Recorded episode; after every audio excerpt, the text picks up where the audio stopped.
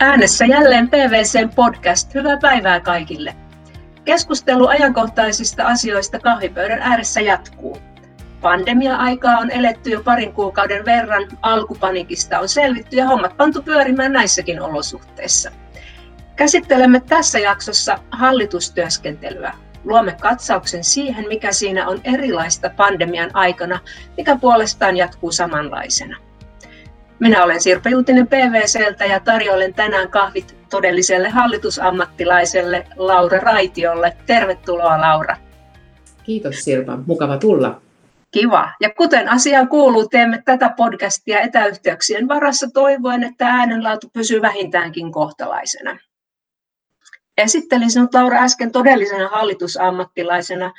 Muuhun johtopäätökseen en voinut tulla katsoessani tätä listaa. Olet nimittäin Rauten, Diakonissalaitoksen säätiön, Boardmanin ja Taitoluisteluliiton hallitusten puheenjohtaja sekä Suomisen, Solidiumin ja Heltin hallitusten jäsen. Eli tämä, tämä antanee meille, meille tuota oikeutuksen kutsua todelliseksi hallitusammattilaiseksi, mutta mitkä olivat omat tuntemuksesi ja ajatuksesi, kun koronan myötä maan hallitus julisti meillä vallitsevan poikkeusolot? Kyllähän tietysti, kun pitkin, erityisesti jo pitkin maaliskuuta oli kantautunut tietoja, jonkin verran tietysti jo totta kai helmikuussa, että miten tämä epidemia lähti muuttumaan kohti pandemiaa. Niin pala kerrallaan rakentui kyllä kuva, että melkoisen tämmöisen ison epävarman, uusia suuntia ottavan, tuntemattoman kanssa ollaan tekemisissä. Ja totta kai siinä samassa hetkessä lähti kehittymään erilaiset pohdinnat kaikkien niiden yhteisöjen ja yritysten osalta, missä itse olen mukana, mutta totta kai myös perheen piirissä, että mit, mitä tämä, mitä tämä tulee tarkoittamaan, mit, miten suhtaudun tähän, mitä lähden tekemään. Ja kolmantena asiana mä oikeastaan sanoisin sen, että tuollaisessa tilanteessa niin kyllä mä erityisesti pohdin siinä sitä alati muuttuvaa tietoa, mihin tahoon voi luottaa, mitä tietoja on yleensä saatavilla, kun käsiteltiin tämmöistä asiaa, mustaa joutsenta, joka tuli pöytään. Joo, se on ollut mielenkiintoista, kun mustan joutsenen mainitsit, että sitähän aina, aina tuolta oppikirjoista niin kuin luettiin näitä mustia joutsenia, mutta on jotenkin niin kuin mielenkiintoista, että tässä itse oman, oman elämänsä aikana tällaiseen tilanteeseen törmää. Mutta poikkeusoloista kuitenkin on kysymys, ja, ja tota, mikä on, on hallituksen rooli tällaisena poikkeusaikana, eli miten se eroaa niin sanotusta normaaliajasta?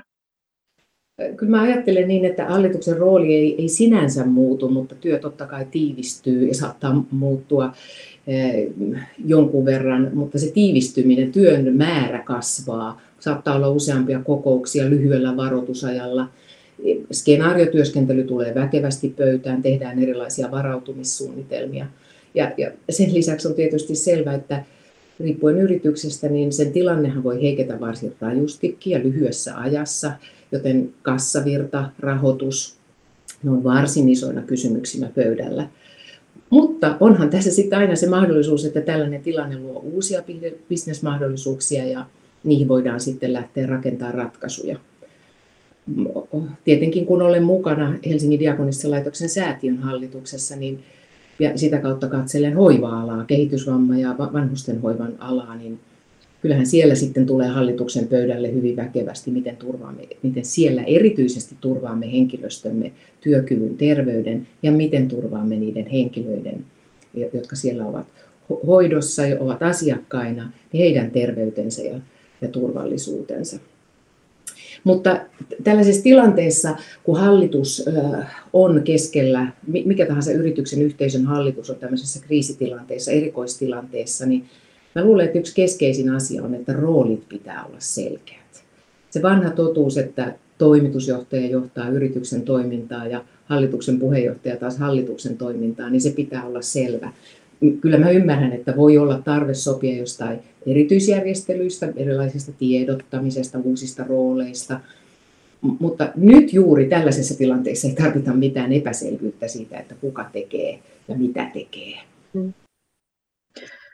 Tuo oli kiinnostavaa, kun viittasit tuohon hoiva-alaan ja silloin todellakin on siihen, siihen niin kuin hyvä näköalapaikka nyt kun meillä yli seitsemänkymmentävuotiaiden kohdalla on tämä tilanne, että, että monet on jo pitkään ollut eristyksissä ja, ja tilanne näyttää jatkuvan, niin se on kyllä varmaan semmoinen asia, joka tulee sitten muutenkin, puhuit alussa myös, että olet oman perheen kautta ja läheisten kautta katsonut tätä asiaa, niin tämä on sellainen asia, että se kietoutuu monella tavalla tähän meidän yhteiskuntaan ja, ja ne, mitä hoiva-alalla tapahtuu sosiaali- ja terveyspalveluissa, eli mitä palveluita esimerkiksi siellä jää saamatta, niin niillä voi olla aika pitkätkin vaikutukset.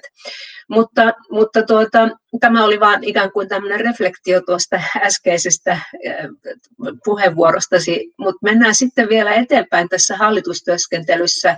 Niin mitä mieltä sinä olet, että muuttuvatko toimivan johdon tehtävät jollakin tavalla vai, vai pysyvätkö ne ennallaan? Äsken viittasit näihin rooleihin, että niiden täytyy olla selkeät, mutta onko jotain sellaista, mitä toimivalle johdolle nyt sitten tulisi lisää tai jäisi pois?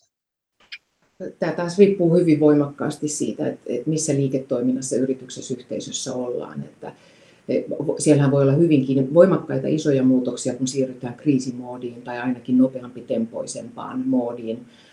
Saattaa olla lyhyempiä kokouksia, kriisipalavereita ja tähtäin on hyvinkin lyhyellä tasolla, jos, jos kamppaillaan vaikka, että onko kassassa rahaa, kuinka selvitään ja näin poispäin.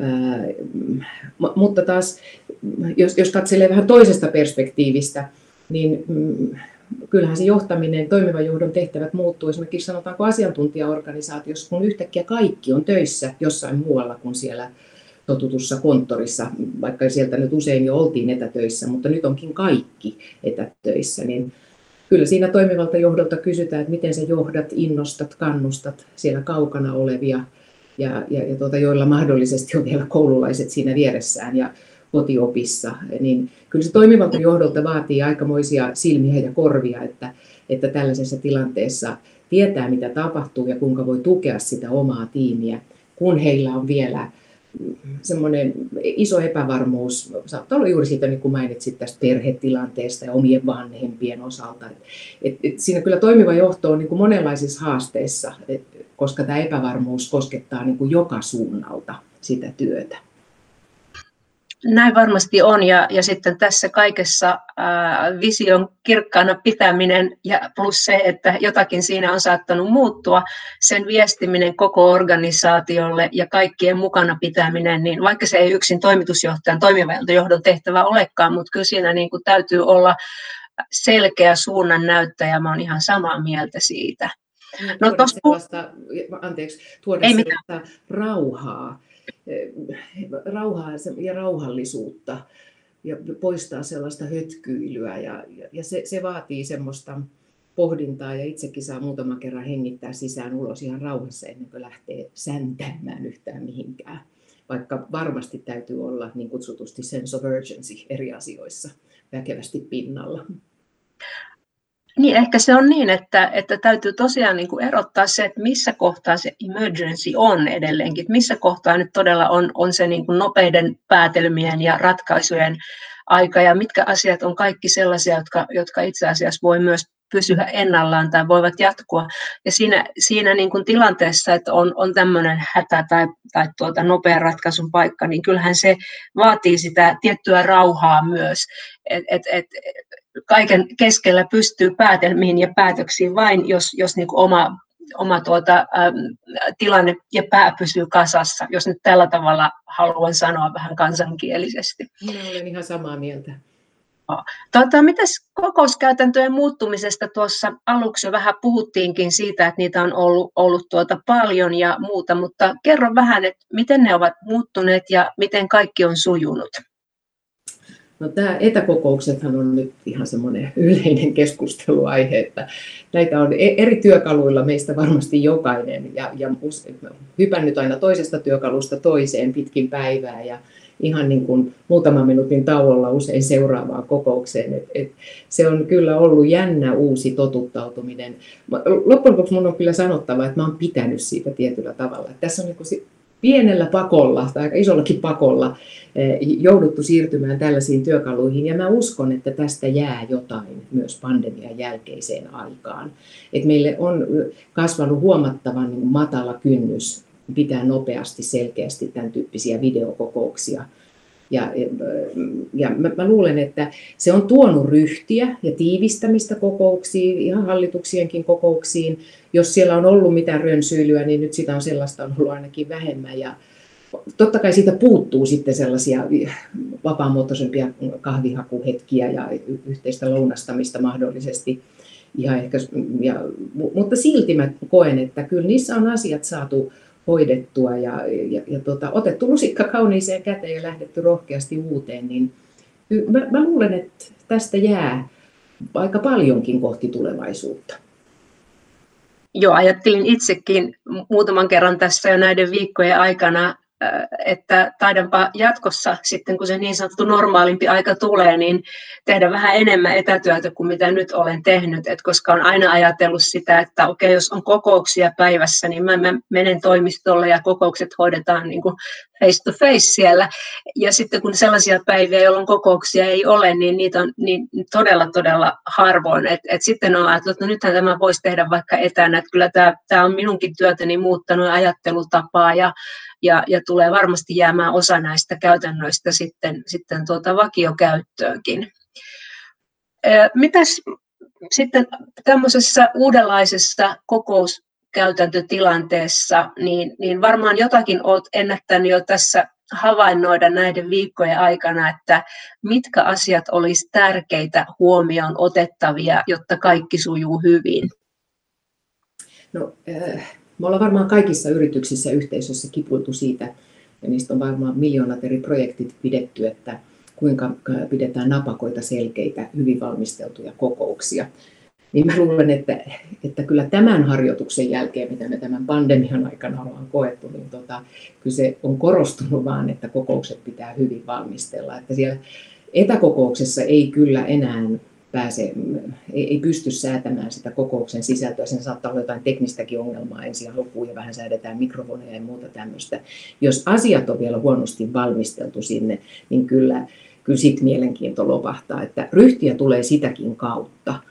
Ja kyllähän tämä korostaa sitten, että kun me, me ollaan aikataulutettu näitä palavereita, niin kyllä aikataulut pitää pitää. Erittäin tärkeää, että tauot toimii ja, ja puheenjohtajan rooli kyllä kasvaa, että usein semmoinen ihan vapaamuotoinen keskustelu, se ei ihan ehkä, se, jos alkaa olemaan yli viisi henkilöä tai muuta, niin sitten se ei ihan käy sellaisena, että kukin sieltä huhuilee vaan jotakin. Eli chattipalsta on tosi hyvä, josta puheenjohtaja sitten näkee huomioita ja kommentteja ja pystyy jakamaan sitä, että aidosti kuullaan, mitä joku sanoo ja, ja se dialogisuus säilyy. Et, mä, mä luulen, että tässä on paljon opittu jo ihan lyhyessä ajassa ja mä luulen, että se pikaoppiminen on myös johtanut siihen, että hyvin monesti kuulen sitä, että kaikki toteavat, että kyllä tämä nyt toimii. Tämä on ihan, ihan hyvä tapa pitää kokouksia. Minulla itselläni on ollut semmoinen huono tapa, että, että alan puhua toisten vielä puhuessa siinä, silloin kun kuvittelen, että toinen on jo lopettelemassa kohta omaa puheenvuoroansa, niin mä oon alkanut jo puhua päälle. Niin tämähän, tämä etäkäytäntö ei kyllä sitä mahdollista, kun kaikki menee ihan puuroksi. Että mulla on ainakin oma kokemus, että tulee kuunneltua, tulee kuunneltua loppuun asti ja, ja tuota, tämä toimii tällä tavalla aika kivasti. Eli ainakin itselleni se on parannus. Tuossa aluksi aloitit oikeastaan, kun, kun kysyin, että miten kaikki on sujunut, niin siitä, että, että oli, oli niin kuin aluksi vaikea, niin kuin, että mistä saadaan tietoa ja, ja, ja onko se oikeaa tietoa ja kaikkea tämmöistä. Tämmöistä tuota oli niin kuin pohdiskeluissa ollut varmaan muillakin kuin sinulla ja itsekin sitä miettinyt, mutta... Sitten se, mikä, mikä tietysti on tärkeää siinä alkuvaiheessa on, että hallituksella ja toimivallan johdolla on, on niin kuin tilannekuva muodostettuna siitä, että missä nyt ollaan.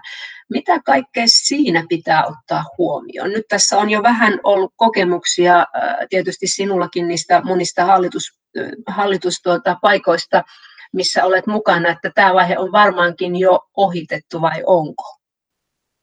No, musta tuntuu, että tilannekuvaa päivitetään yrityksessä tai yhteisössä ihan siis joka puolella koko ajan. Et, et, ehkä tämä pandemia on opettanut myös sitä, että tarvitaan kyllä aikamoista ketteryyttä ja kriittistä avoimuutta siihen, että, että meillä voi olla tänään perjantaina jonkunlainen tilannekuva, mutta se voi olla maanantaina jo vähän toisenlainen.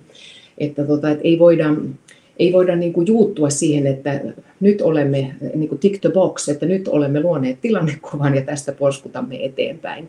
Että tämä tilanteen dynaamisuus ja nopeasti muuttuva tilanne on ollut ehkä tässä se iso, iso oppi.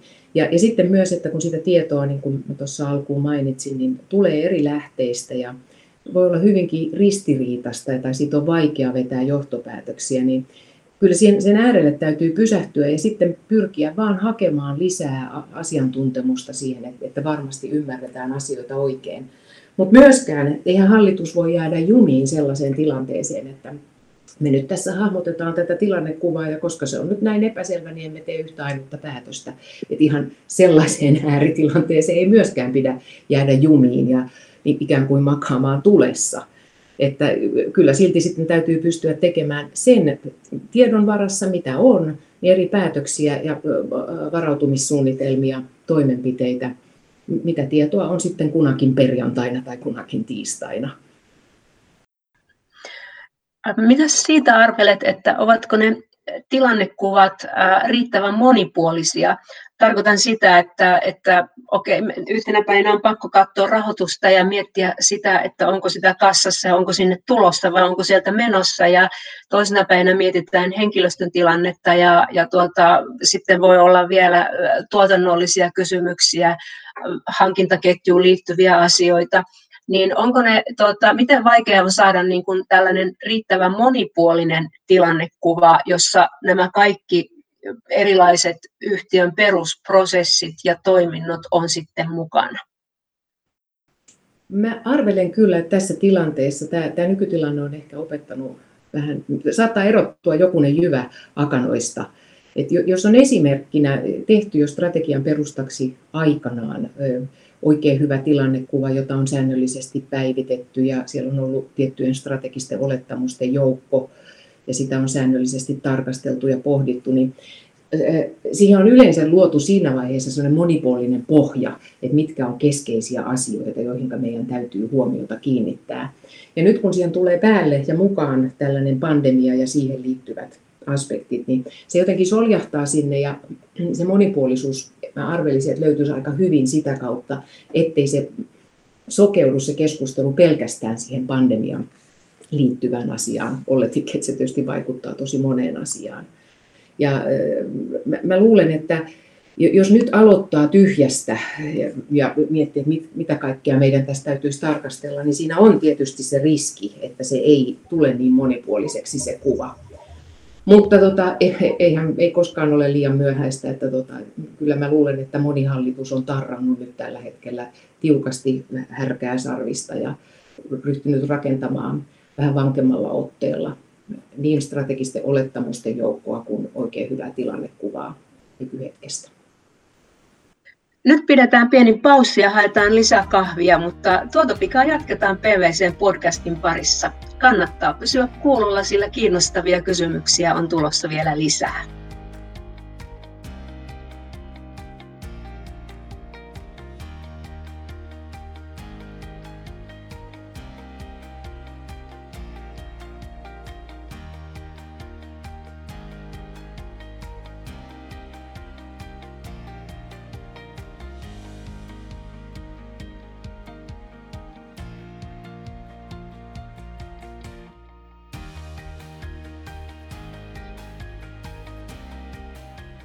Sitten jatketaan P W C:n podcastia. Tällä kertaa vieraanani on hallitusammattilainen Laura Raitio. Keskustelun aiheemme tänään on hallitustyöskentely pandemian aiheuttamissa poikkeusoloissa. No, sitten kun katsotaan, Laura, niin kun tuota tilannetta ää, varautumisen näkökulmasta, niin ovatko yritykset keskimäärin olleet varautuneita tämänkaltaiseen tilanteeseen omissa riskiarvioissaan? Tämä on todella hyvä kysymys, Sirpa.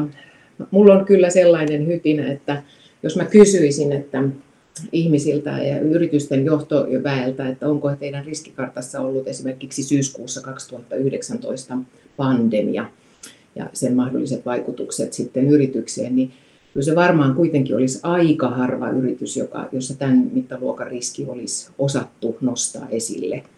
jotakin varmaan viitteitä siitä olisi voinut olla. Että kyllä minusta tuntuu, että tästä täytyy olla aika rehellinen. Ja kun tuossa alussa puhuttiin mustasta joutsenesta, niin siitä huolimatta, että yritykset on varmasti parantaneet vuosien saatossa erinomaisesti riskikarttojen, skenaarioiden ja varautumissuunnitelmien osalta, ja, ja, niin kyllä mä luulen, että tämä olisi, tämä täytyisi rehellisesti sanoa, että ei, ei se kyllä näin väkevästi ole missään riskikartalla ollut.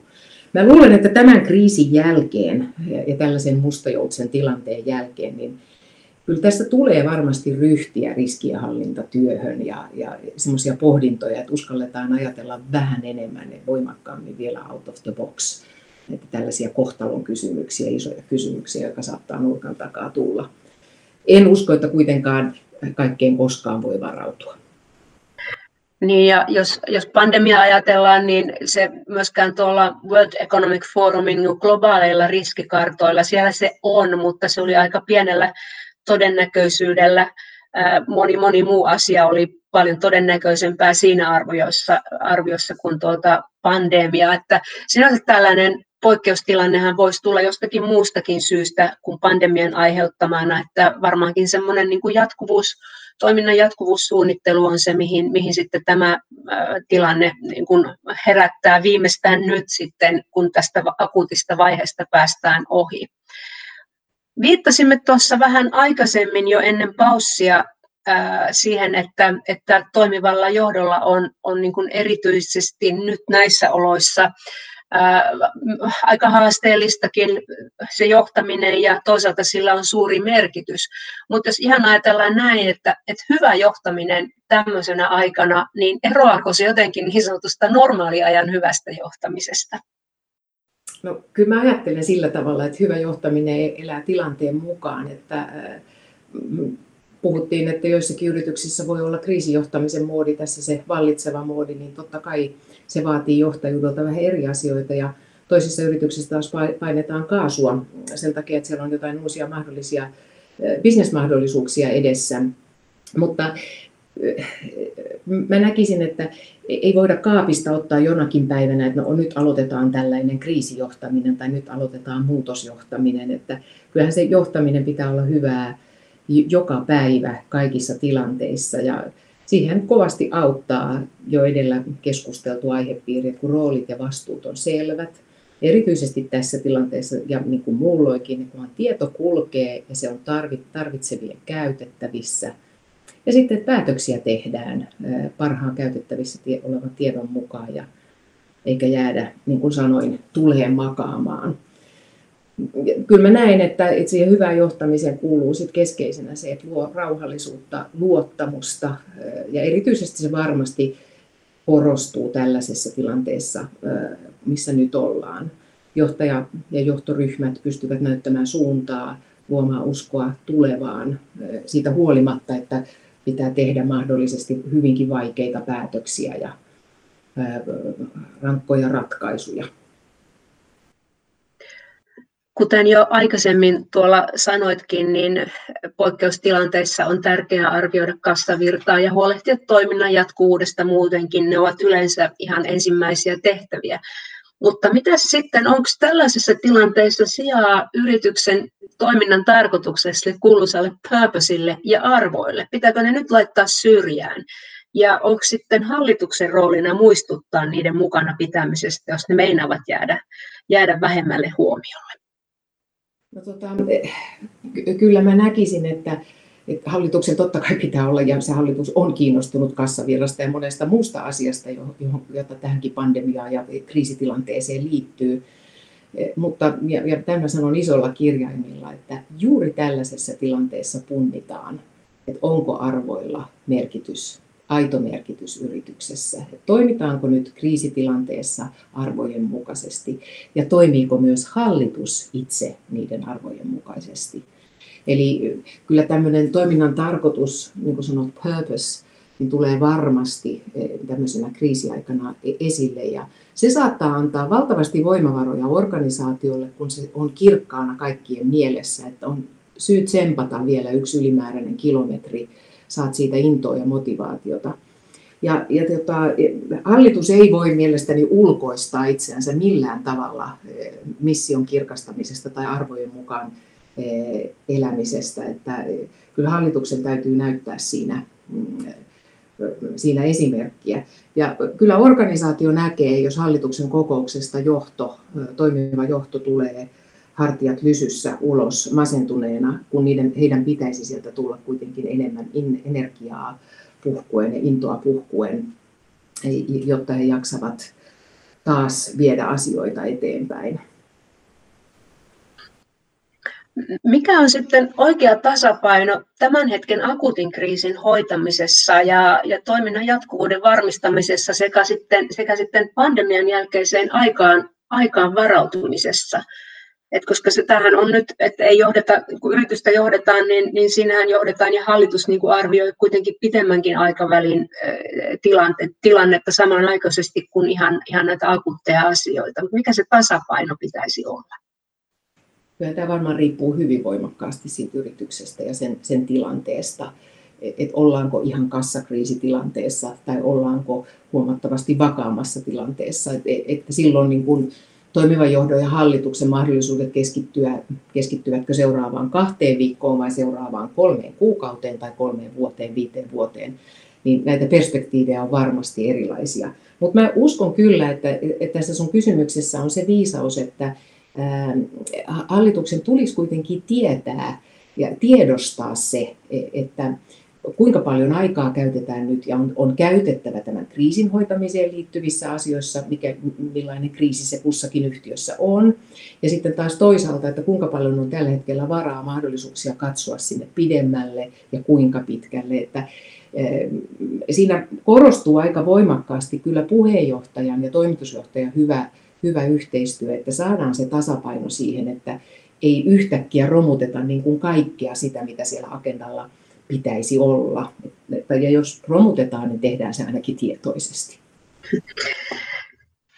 Sanoitkin jo aikaisemmin, että, että tämä voi joillekin yrityksille luoda myös uusia mahdollisuuksia, ei, ei pelkästään niin kuin sitä, että, että yhtäkkiä tuotanto menee alaspäin.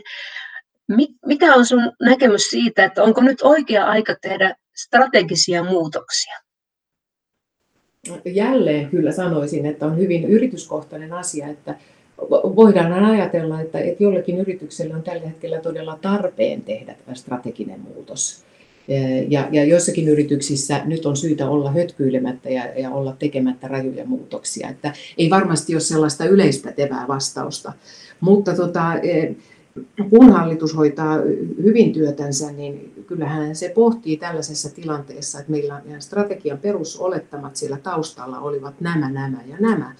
Niin ovatko nämä muuttuneet ja jos ovat, niin pitääkö meidän tehdä muutoksia strategiaa ja millä aikavälillä? Että en tarkoita, että nyt pitää käynnistää joku maailmaa mullistava strategiaprosessi, mutta kyllä mä näkisin, että se strategiatyö pitää olla joka päivä, joka kokouksessa osa sitä hallituksen työtä, jolloin se strategia elää siinä ajassa eikä jää jumiin joihinkin vanhoihin olettamiin, jotka kenties eivät olisi enää voimassa.